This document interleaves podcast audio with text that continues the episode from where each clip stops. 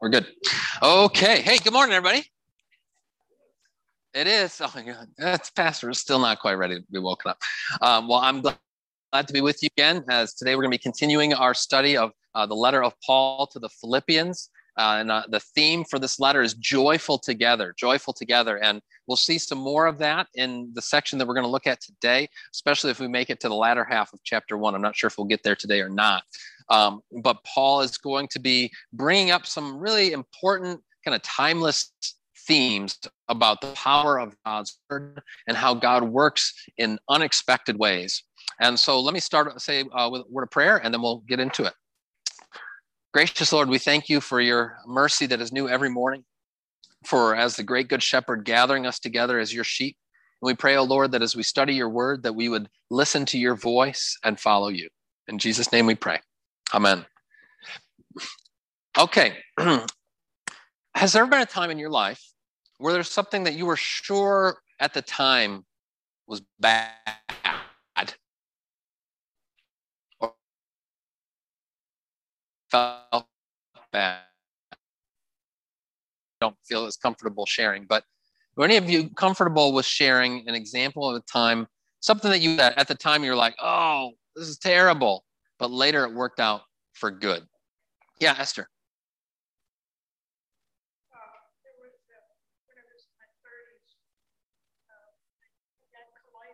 Oh. Yeah. Oh gosh.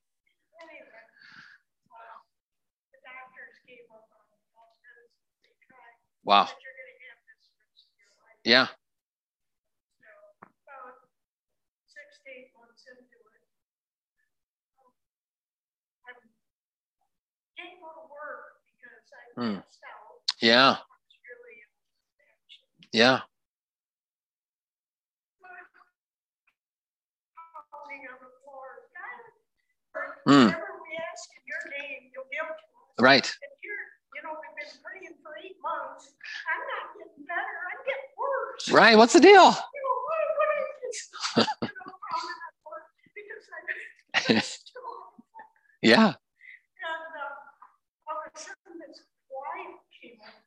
Hmm. And it's like you know, I love you more than you do. Hmm. That got my attention. Mm-hmm. And I thought, words, what would you suggest I give you in your life to make the changes I'm trying to make? Hmm. Well, that was my choice. Sure, right, right.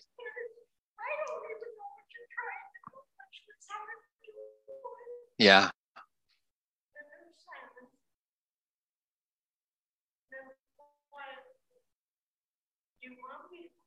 Hmm. Yeah.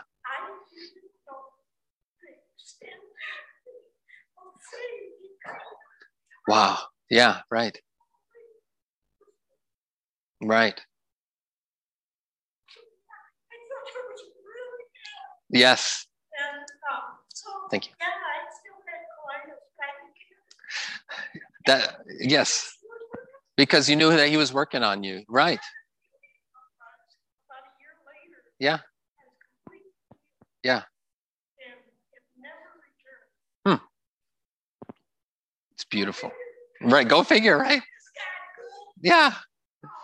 Oh, that just that remind that story. Thank you so much for sharing that. Reminds me of Paul in in Second Corinthians. He talks about how he has this thorn in the flesh, and he keeps asking God to remove the thorn in the flesh from him. Because whenever we have troubles or trials or problems, our first thought is just God, get rid of this thing. And uh, what the Lord says to Paul, He says to us, He says, "My grace is sufficient for you, for my power is made perfect in your weakness," which is a real pain Lord. Like, can't you eh, perfect your power in my strength also? Because you're God, you know, I mean, you can do whatever you want. So, how about life goes really good for and growing and all this? And God's like, well, I'm going to work I'm going to work. So, yeah, it looked like it seemed like the worst thing in the world, but he was doing something greater. And this is so often the pattern that we see. The, the Lord's MO is that through those things that seem at the time as though they were just awful and wrong, in fact, they end up to be some of his best blessings. We're going to see one of those, how it unfolds in this section of Philippians. Um, joining us here for the first time, glad to have you. We're um, in Paul's letter to, let's see, in the uh, Pew Bible, it's page 980. Um, we're going to pick up with verse 12. And um, as I said last week, we want to remember that this is first and foremost a letter. Okay, this is not just a treatise. This isn't a systematic theology. This was a letter from a guy, Paul, to some people, the Philippians, and we want to hear it as such. It was first read aloud in the context of worship as Paul was addressing the people. And so I'm going to read aloud to you once again the whole section that we're going to try and cover today. And then I'll come back to the beginning and we'll we'll kind of take it from there. So I'm in Philippians chapter 1. I'm going to start with verse 12. I want you to know, brothers, that what has happened to me has really served to advance the gospel, so that it has become known throughout the whole imperial guard and to all the rest that my imprisonment is for Christ. And most of the brothers, having become confident in the Lord by my imprisonment, are much more bold to speak the word without fear. Some indeed preach Christ from envy and rivalry, but others from goodwill. The latter do it out of love, knowing that I'm put here for the defense of the gospel. The former proclaim Christ out of selfish ambition, not sincerely, but thinking to afflict me in my imprisonment. What then? Only that in every way, whether in pretense or in truth, is proclaimed, and in that I rejoice. Yes, and I will rejoice, for I know that through your prayers and the help of the Spirit of Jesus Christ, this will turn out for my deliverance, as it is my eager expectation and hope that I will not be at all ashamed, but that with full courage, now as always, Christ will be honored in my body, whether by life or by death. For to me, to live is Christ, and to die is gain. If I am to live in the flesh, that means fruitful labor for me. Yet which I shall choose, I cannot tell. I'm hard pressed between the two. My desire is to depart and be with Christ, for that is far better but to remain in the flesh is more necessary on your account. Convinced of this, I know that I will remain and continue with you all for your progress and joy in the faith, so that in me you may have ample cause to glory in Christ Jesus because of my coming to you again. Okay, so there's a lot going on here, and let's kind of set the stage a little bit. Paul is in prison, uh, as he often finds himself in prison. Oh gosh, Paul's in prison again. But I want you to put yourself in the shoes, or as I say, the sandals of the Philippians as their, their friend, their leader, their teacher, Paul. He's in jail, he's locked up. And they're thinking to themselves, as we all naturally think to ourselves, hey, God, where are you here? You've got this great teacher, this great missionary, this great evangelist, Paul. Why are you keeping him in prison? Set this guy free. If you're really with us, then why do you have him locked up? Let him out already. And so the Philippians are going through a little bit of a, a, crisis of faith. And I think any of us have experienced that whenever you're thinking, God, why don't you act? Why don't you do something right now? Banging on the floor, as Esther so vividly put it with her, her account, uh, wondering, God, what are you up to? And so Paul is writing here, especially in this first part of the letter, in order to show what God was up to, to lay out for them why his imprisonment actually advances the gospel and serves uh, serves the, the purpose of the proclamation of the good news. So going to verse 12, he says, I want you to know, brothers, that what's happened to me has really served to advance the gospel. And that word translated advance is a Greek word prokope, prokope. And it came uh, out of military language. And the idea is that when the soldiers were coming into a town, there would be some who would go out in front of them and would clear away the obstacles, would clear away the obstacles in order that they would be able to, to come in smoothly. Okay. And so Paul's saying, what has happened to me? I know it looks bad, guys. I know you're thinking, oh, what could God be up to here? But it's actually clearing out some obstacles to the continued flourishing of the good news. Now, that alone is already like, oh, like you were kind of getting at Esther. You think about sometimes um, these trials in the faith can be a way that God is pruning us. I don't know a whole lot about pruning. My wife is more the one with the green thumb, but I've got some idea that it's kind of painful, right? This is where you got to cut off the dead growth. This is where you you go through those things that in the time you're in the moment you're like, ah, I'd really not rather go through that. But it's clearing away some of the obstacles, some of the hindrances. In this morning's sermon, I talk about listening to the voice of the shepherd. Some of those obstacles, some of those hindrances can be all of the other noise that we're hearing, all the other stuff that is cluttering up the voice of the of the shepherd. Um, so suffice it to say, Paul says, what's happened to me, be being in prison, this has actually served to clear some of those obstacles out of the way so that the gospel goes. And he lists, lifts up really three effects of his imprisonment. I want to lay these out. They go sequentially. So, first of all, verse 13, he says, So that it has become known throughout the whole imperial guard, the praetorium is what it was called, and to all the rest that my imprisonment is for Christ. Now, think about this the, the imperial guard, the praetorium, would these have been believing Jews or Christians, or would they have been pagan Romans? These would have been pagan Romans, right? These were not people who normally would have been on the radar for these. These would not have been your, your ideal candidates for Christianity and to receive the good news. Paul might not even have had an opportunity to bring the message to them.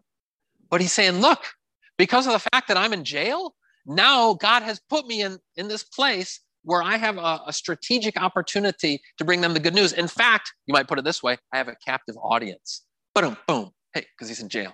Okay. Um, and they're there. And so they've got to listen to him day after day. We see this in, in fact, when Paul's in jail in Acts chapter 16, it's the Philippian jailer when Paul is there and he's singing hymns and the jailer's like, again with the hymns. We get it. Jesus, Jesus, Jesus. then there's the earthquake and everybody gets freed. And then the guy comes to faith. It's an awesome story. But the fact of the matter is, Paul, in his imprisonment, he's saying, look, this is a blessing because now I'm able to reach people that otherwise I wouldn't have a connection to. Now, does that ring true with any of you in the, the places where God has put you? And in your vocations? Maybe it's, you know, where uh, you're working at maybe it's with uh, other people. I don't know. Does anybody care care to share? Uh, or you know if not that's okay too. Yeah go ahead tara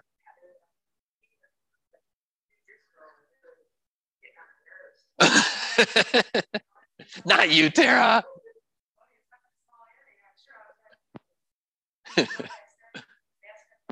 yeah yeah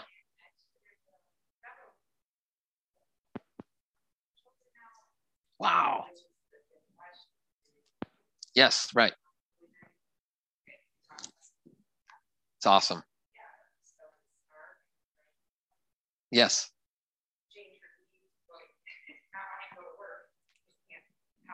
Right. That's awesome. Make sure there's no coworkers.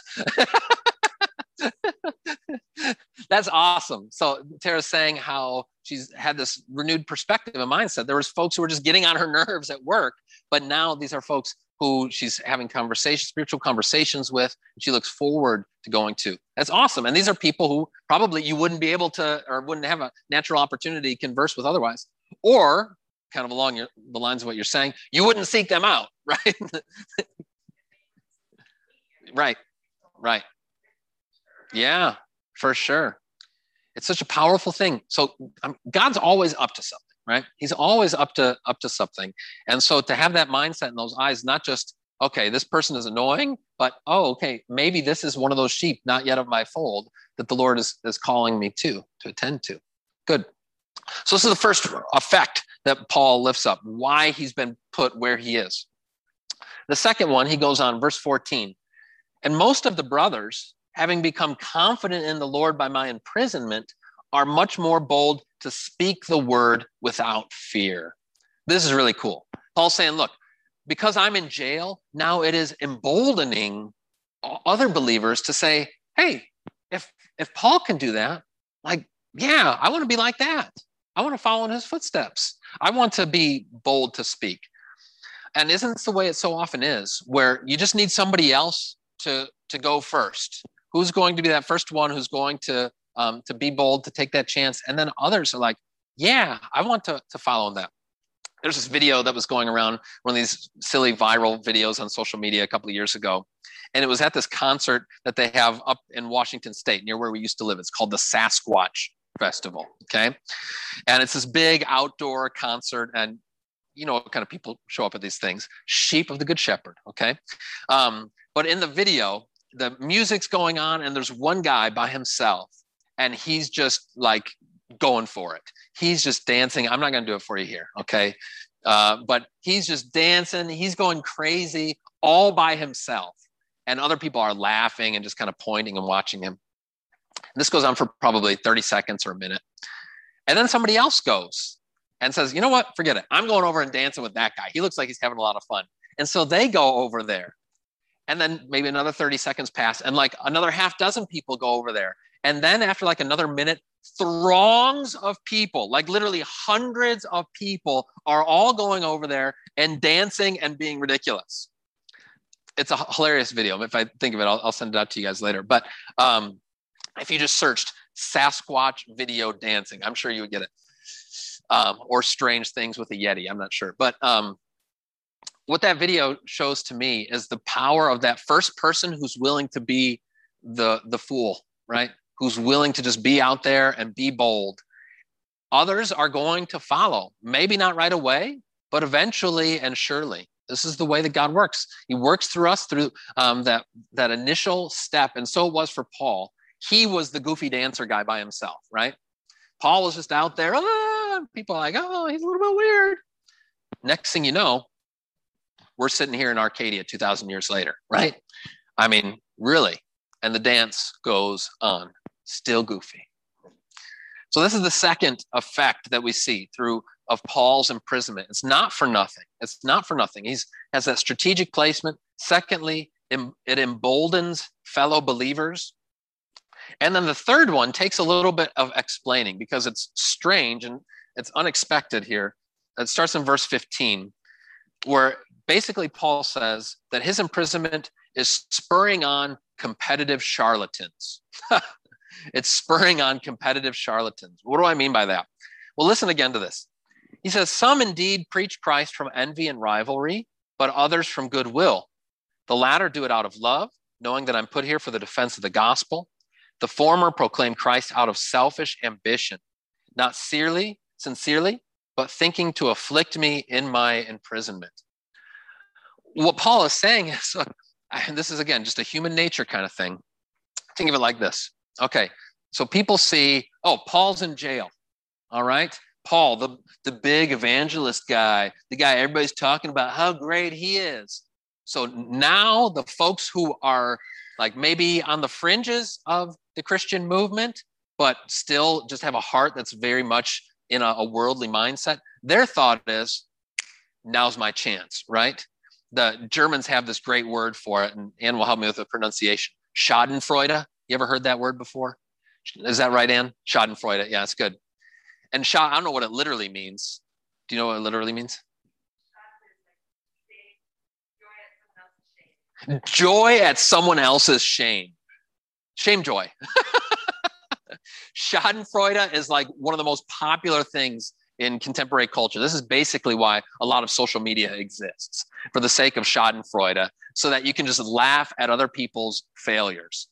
And Paul's saying, look, there's there's some people out there who now they're proclaiming the gospel just out of Schadenfreude because they're like, hey, here's our chance to get ahead of Paul to show Paul you're not so great. Look, I can go out and talk about Jesus too. because There's some who are doing it out of goodwill. Praise God for that. There's others who are doing it uh, who are these kind of competitive charlatans. They're doing it primarily because they want to show up big bad Paul. And so what you expect Paul's response to be is look, I love those guys that are doing it from goodwill, but as for these charlatans, I'll tell them where they can go. That's not what he says, though. Instead, what does he say? Verse 18 What then? Only that in every way, whether in pretense or in truth, Christ is proclaimed, and in that I rejoice. Whoa! Paul's like, all right, some of them are doing it in, in pretense. They don't really care about Jesus, they don't really care about other people.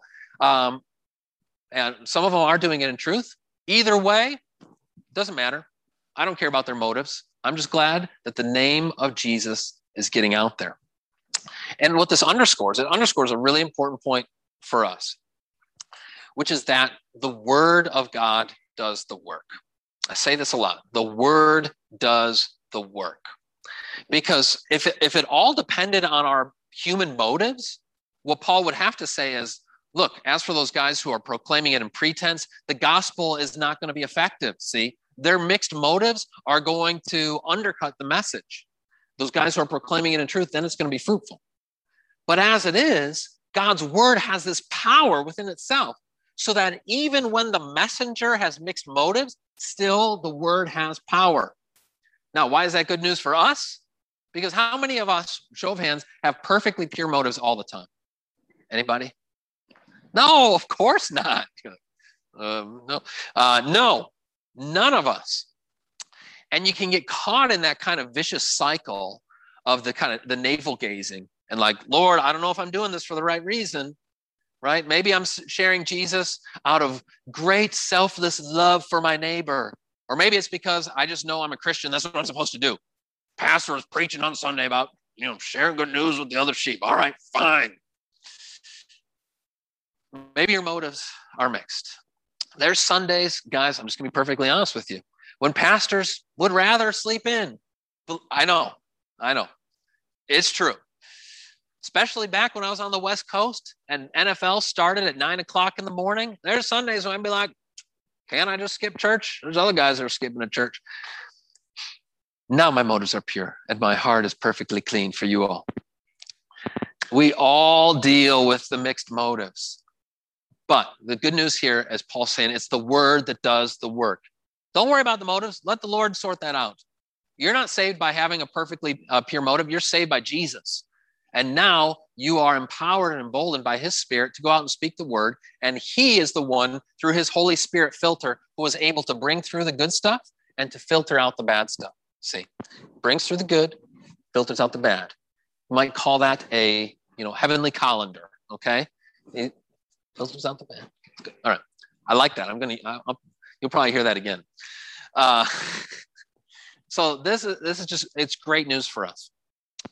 And then kind of just the big takeaway from this first um, movement in the chapter here is just where we, we started with. Um, in the words of Joseph, the Joseph in the Technicolor Dreamcoat guy, Genesis 50, says, What you intended for evil, God intended for good. God always romans 8 28 um, that he works all things together for good for them who love him. See? Not always in a way that's immediately apparent or applicable but ultimately and truly. All things. Now i will say that that's not always a comforting word for somebody who's in that painful place right? I'm just going to tell you from personal experience like that's not always the the first thing you want to say. Like somebody is is really having a hard time. They just lost lost a job or a parent and you say hey all things work together for the good that, them to love god. Like i know that's true but you feel like you just kicked me when i'm down right? Save that one. That's more a promise that we cling to in hindsight right? It's more one that we we look back and we're like oh yes that is true. It's a hard word to hear sometimes but it is but it is true. He works all things together for the good what Paul was trying to lead the Philippians to recognize. This imprisonment, it looks bad. Make no mistake, God is doing good in that and through that. Any other thoughts or reflections, comments, questions from this first um, section that we're, we're looking at here? Yeah, Esther.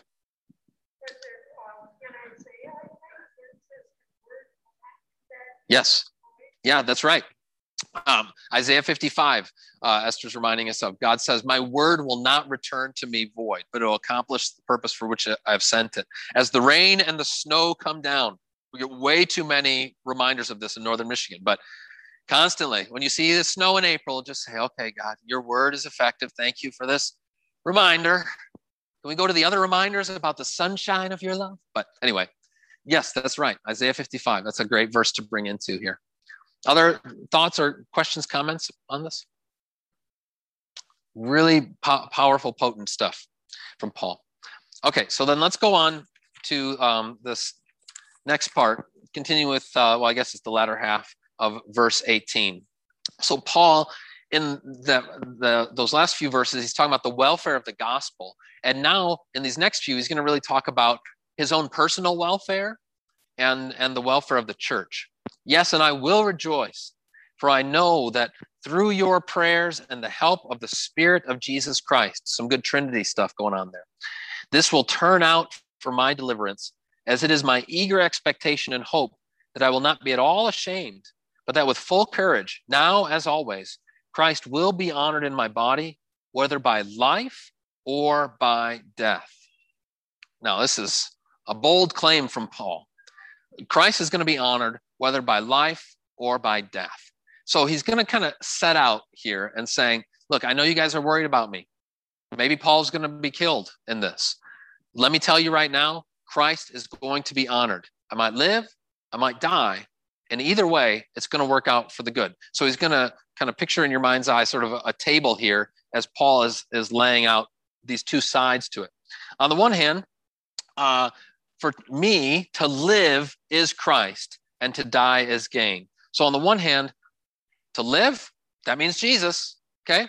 Life is Christ. On the other hand, to die, that's gain. It's actually even better for me. All right. So, you know, he's got his pro and con chart here going here. He goes on, verse 22 if I am to live in the flesh, that means fruitful labor for me. If I'm going to keep on going, that means more uh, blessing is going to come for me and for others. Um, but then on the other hand, I'm uh, which I am. What does he say? Uh, but I'm hard pressed between the two. My desire is to depart and be with Christ, for that is far better. Score the point for dying. To depart, be with Jesus. That's even better. This is gain. This is better. To live as Christ. I'm going back and forth. But then he says, verse 24, but to remain in the flesh is more necessary on your account. So he says, okay, to die right now would be actually better for me, but to live is going to be better for you. He's setting out these two sides here. And the question gets raised, you know, how um, what, how earnest is Paul right here? Like, is he legitimate? Some people have even said, I've read an article before um, saying, is Paul considering suicide? Is this like Paul is saying, hey, I'm, you know, I might take my own life. I'd say 100% that's not what he's talking about here. Although it is fascinating because if, if you were like, if you were in jail and, you know, you called up or, you know, you were in the orange scrubs and we are meeting, I'm on the other side of the glass and you said to me, you know, Gordon said to me, cause he's in jail again. And I'm okay, Gordon, here we go. Um, and Gordon says to me, pastor, you know, to, to be convicted uh, could be good, but not to be convicted would, would be good also. Which I should choose, I'm not sure. And I would, I would say, Gordon, I'm not quite sure that's how it works. You know, I don't think you get to choose, right? No, Gordon doesn't go to jail anymore. We got that out of his system. It's all good. But it's kind of like Paul. What do you think? You don't get to choose here. But Paul is so confident in God's providence and, an assurance that God does answer prayers, I, I really think that he's basically saying, look, how should I pray? What should I be praying for? He's wrestling with what should my prayers sound like to the Lord? Should I be praying for deliverance right here? Or should I be praying through for martyrdom? Is that what I should ask of the Lord? He's so confident and assured that God is going to hear his prayers and answer that this is kind of how he's looking at it. That you know, these guys, they're not the ones who are really in charge. God is the one who's who's in charge. And if I were to die, to depart and be with Christ is far better. Let me do a, yeah, go ahead, Ann. Right. So uh, Ann, Ann says, we're not to seek martyrdom. And that's true. I mean, it's not the kind of thing that you should go looking for, much less to stir up trouble. Like, let's see if I can get myself martyred today. If I get people angry enough at me, I bet you I can get myself martyred. It's not something that we go seeking. And Paul has not gone seeking it, but, he, but he's certainly in a position where it is a, a real and live option right before him. And so he's not going to seek it, but I think he might pray for it because he recognizes that God, just as God is able to work through his imprisonment, could also work through his martyrdom. And this has been the history of the church. The church father Tertullian famously said, The blood of the martyrs is the seed of the church. Um, but it's not something that we go seeking, right? It's, and frankly, it's something that only God can equip us for, qualify us for. So, Anne's question is Would praying for martyrdom count as seeking it? Interesting. Um, asking for a friend, right? You know, I think what we ought to pray for, I think what is it is important for us to pray for is the faith that come come what may, I will be faithful to you, Lord. I think that's the, the prayer. I talk about this with the confirmation students because sometimes confirmation can just seem like, oh, this is a fun time. We get to hang out, learn about Jesus. I continually want to point them back to what they profess in the rite of confirmation. So when they actually get to their confirmation day, what they are going to say, not once, but twice, is something to the effect of I, I will ask them, Will you remain faithful to this confession and faithful to Jesus even to death? Even to death. Okay. This is not just playing around. Okay. But it's you standing up before the people of God and saying, I'm willing, if it comes to that, to die for, for my faith. Um, you all, if you're confirmed, you all said that at some point, right? Like, oh, did I sign up for that? Crap. Um, pardon my language. Um, but, uh, and so I think we all ought to pray for the strength of faith that if God and his wisdom brings us to that, we'll be able to stand up to it. But I don't think we need to pray for it to come. We don't need to pray for it to come. It'll come. It'll come. Yeah. Just like you don't need to go seeking crosses. Um, this was the mistake Luther would often say of the um, medieval monks is that they weren't uh, bearing the cross that Jesus gave to them. They were picking out their own crosses. Like, oh, okay, what cross would I like to have? I think I'm cool with the not having a wife cross, actually, because, you know, that's just one less thing for me to have to worry about. And Luther's like, no, no, no, no, no. Um, actually, some of the hardest crosses to bear the family. Because these are things that you don't get to choose right? It just it's laid on you. And others others like that. So it's a long-winded answer to your question but it's an important question. Don't go seeking it. God will bring good. Um, so to live as christ to die as gain. Um, just one other thought on that too the Bible actually doesn't say a whole lot. Uh, this is kind of just a, an excursus here. The Bible doesn't say a lot about what we generally in the popular imagination think of as heaven. Now, understand what I'm saying here.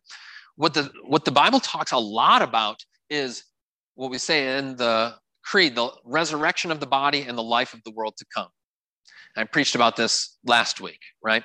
Jesus eating the, the fish.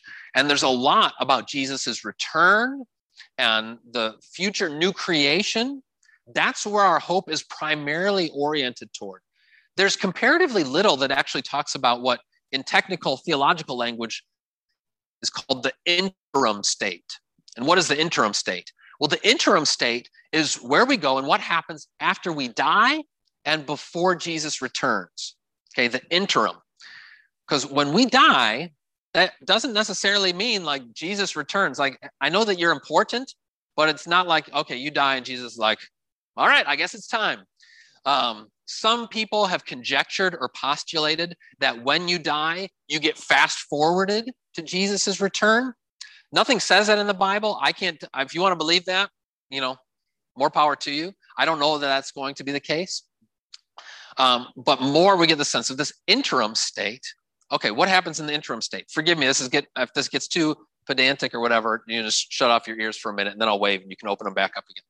Um, when we die, well, I can back up one step further. What does it mean to be a human being? A human being is a body and a soul combined. Think of in Genesis when God creates Adam. First, he um, he breathes into him. Well, he he brings him forth from the dust. For you know, God playing down in the mud, and he creates Adam, but that's not all. Then he breathes into him the breath of life. We are both, both dust and breath, body and soul, both of those things. There's both the material and the immaterial parts. That's what it means to be a human being. This is part of what separates us from other critters, right? Um, we, were, we were at the zoo recently, and uh, we're at the um, gorillas. And they're like, Did you know that gorillas are 98.4% the same genes as human beings? And the, the implication that they're trying to say is, so basically, you could be on the other side of this fence. it's like, thanks. But clear, what makes you human is not just your DNA. See, what makes you human is the fact that God has breathed the breath of life into you, that you bear his image. See, so to be a human being is both body and soul. What happens when we die? When we, when we, when we die, the body and soul are taken apart. This is this is not I have to tread lightly, put it the right way. This is not the way things are supposed to be. Okay. There is a time when the body gets pulled apart from the soul and we lay the body in a grave, in the ground. Okay. And the soul goes to be with Jesus. This is what Paul is talking about here. So I said there's not a whole lot that the New Testament talks about about this interim state, what we usually just call heaven. Um, this is one of those places. What does it mean when you die? It means that your soul is with Jesus, that you are at peace and at rest in his presence. And Paul says that's far better. Far better. But it's still not how it's ultimately supposed to be. So, what we are all ultimately looking forward to is the return of Christ Jesus. And when he comes, and isn't it interesting? The metaphor that the Bible often uses to describe this is what? A wedding. And what's a wedding about? What's the purpose of a wedding? A union, see. What we see, this is in Revelation 21 and 22, is the union of heaven and earth, see, like a bride prepared for its husband, says. So that when Christ Jesus comes again, heaven and earth are reunited. Heaven is not a place on earth. Heaven is uh, the new creation is heaven and earth reunited. Right now, they're separated. See, because of sin, heaven is this separate dimension that we don't have full access to. We touch it through prayer, through the sacraments, through our, our communion with God. We're not, we're not able to live fully in that reality. But when Jesus comes again, heaven and earth are united, body and soul are reunited in the resurrection, so that the body that gets laid in the ground is going to come back to life and be transformed and glorified, reunited with the soul, the life that God breathed into it. All right, that's five minutes on like a whole lot about end times. So, questions or, or clarifications about that? Perfectly clear as what? Yeah. When was the soul developed? Is that what you said? Right. Good question. Okay, so um, Gordon says, when was the soul developed or created? And this is something that there's been debate about through the centuries. There have some have been some within the Christian tradition who have said the soul is immortal. Your soul was just always there. And you know, it's kind of like the soul was jogging along, and then at one point it's like, oh, I got a body now. Um, and just continues on its way. Oh, I don't have a body anymore, going back to be with Jesus. And then again, oh, I got a body again in the resurrection. That's possible. What I think is, what I personally think, and the other other side of it, is that your soul is also a creation of God, and that at conception, that soul is is created. This again is part of the reason why Christians are so um, adamantly pro-life, starting from the very beginning, because here in conception, it's not just the conception of a, of a body, but the conception of a soul, God breathing life into it. Now, not everybody believes that. Like I say, some think the soul was just always there, immortal, um, but others say no. It's at that point. So it's a, but it's an interesting question to to ponder. Um, okay, so there's kind of the, the the big picture you have of the future. What's death, resurrection? Trying to cover all the bases here in Bible study today. So Paul says, I'd rather depart and be with Christ, for that is far better. He has in mind, although he probably wouldn't have put it exactly this way, the interim state, okay, what we generally call dying and going to heaven. Um, this is also, sorry, soapbox one more time. Um, when, when somebody dies, what we so naturally say when we see um, the, a, a body laid in the coffin is we say, oh, that's not, that's not grandpa. That's not really them. That's just a shell. I understand why people say it, but that's not That's not the case. This body is part of who you are. What happens at death is we get we get pulled apart. And on the last day, this body is going to rise again. And I, I get it. We say that to try and be comforting or encouraging, but ultimately, I think it's self-defeating. I think it's more powerful to say, you know what, this this body, this is grandma, this is grandpa, this is so and so, and they're sleeping. And our Lord Jesus is going to awaken this very body so that he's going to be better than ever. All right. He's going to be reunited with his with his soul. That's our hope. Okay. All right. I'm off the soapbox now. Um, what else do I want to say about this this section? So so Paul is is laying this out. Which which would it be, death or life? Then ultimately, you know, he does the roulette. Oh, life it is. Okay, no. Um, says to remain in the flesh is more necessary on your account. Um, you know, Paul recognizes that the Philippians need him. His desire is to go to, to visit them. And listen to this. I, I love this. Verse 25 Convinced of this, I know that I will remain and continue with you all for your progress and joy in the faith. That's a, nifty, nice little uh, job description of the pastor. You know, you think, oh, what is a pastor there for? Got somebody's got baptized and bury and marry people, I guess. But this is the this is the, why pastors are here. This is why I'm here. Why? For your progress and joy in the faith. For your progress and joy in the faith. I want to help you to grow in faith and to grow more joyful in faith. For us as a community to grow more joyful together. Now, this is not what you usually think of what a, a pastor, I don't know what you usually think of a pastor is for, maybe don't share it with me. But this is what, according to the scriptures, so a pastor is for to help you grow in faith and to grow more joyful. If I'm not doing that, let me know. Let the elders know. Say, hey, this is what it says right here. Pastor is for. Obviously, there's particular duties and everything. Like I can't not show up on Sunday and say, hey, I'm helping you be more joyful, just not on Sunday. Okay. No, there's du- particular duties to it, but to recognize this is the, the foundational kind of purpose to it. All right, bottom line takeaway, and we're going to um, stop here. As Paul is setting this out, you know, he's saying, well, what should I choose? I'm hard pressed between the two death, life. The bottom line is Jesus wins. Jesus wins. Whether I die, whether I live, whether I struggle, whether I flourish, whether life is easy, whether life is hard, Jesus wins. That's some good news, and that's worth pondering. So next week um, we'll continue with verses 27 and through uh, and following, and Paul's going to start talking to us more about what a blessing suffering is. So we can look forward to that. Thank you very much. See you then.